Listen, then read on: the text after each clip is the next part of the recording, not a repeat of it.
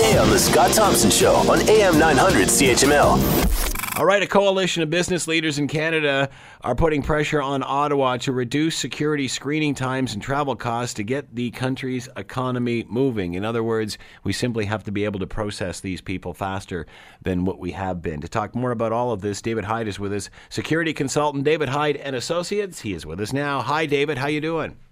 Good, Scott. How are you? Good. Thank you for taking the time to join us. We appreciate this. Um, let's start with how do our country's airports compare with those around the world as far as getting through security? Are, are we quicker? Are we slower? How, how do we compare?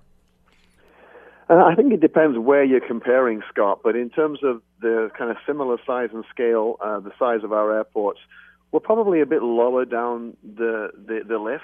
We're certainly not the worst, Scott but comparing to some uh, European hubs, comparing to uh, some Asian hubs, comparing to the U.S., um, you know, the, certainly at some of the larger airports, w- w- you know, we're a little bit behind. We do have longer processing times, longer wait times.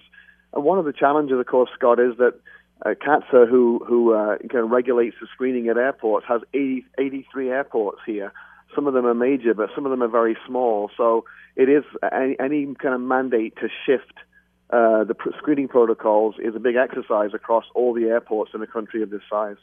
Are we as secure as those other centers? Is it just taking us longer to process these?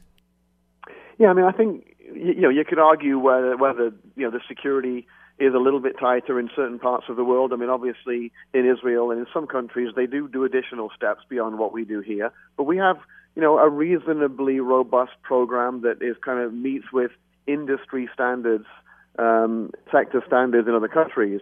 The issue here, Scott, is where I think Canada's behind a little bit. We've been underfunding, the government has been underfunding CATSA for a long time. And CATSA, as I said, is, is the Transport Screening Authority, and, and they're the ones that um, are, are doing all of the screening at the, the um, all the major airports in Canada. And the, and the problem there is that their funding is not linked to the rising passenger loads that, that they've experienced. So they're dealing right now, I believe it's 56 million or so uh, passengers that are traveling um, every year here in terms of people.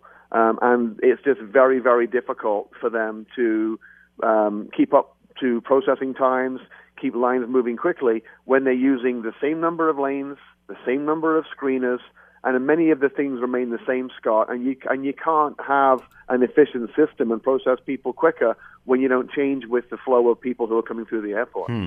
You mentioned something like Israel, obviously super secure for obvious reasons. Uh, do they experience the same delays as we do here? Well, they don't. I mean, their, their security starts a little bit further out. They have a much more behavior-based system in place. So you know you're driving you know into the parking and you're getting out of a vehicle and that already that vehicle's been surveilled um, the behavior of the passengers is being looked at you're being watched as you come into the airport so a lot of things are being picked up they are plainclothes people working on the non-secure side of the airport that are you know monitoring people passengers a lot of CCTV observation. so by the time somebody approaches the, the, the even the airline the airline people are like security screeners. They're trained to a higher level. They're asking some preliminary questions, even at the airline side in terms of check-in.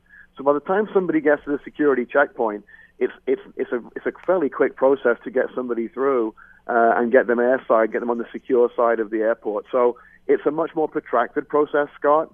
Um, in here, we don't do that.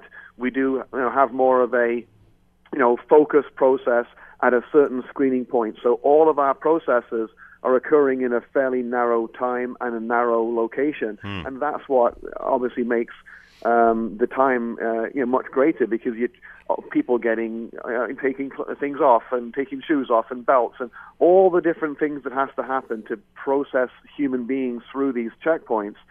They've, they've it's very inefficient, and unfortunately, CATSA hasn't been able to get bu- budget approval to bring in new technology that's being used in other airports and to really streamline this process. Want to hear more? Download the podcast on iTunes or Google Play and listen to The Scott Thompson Show weekdays from noon to 3 on AM 900 CHML.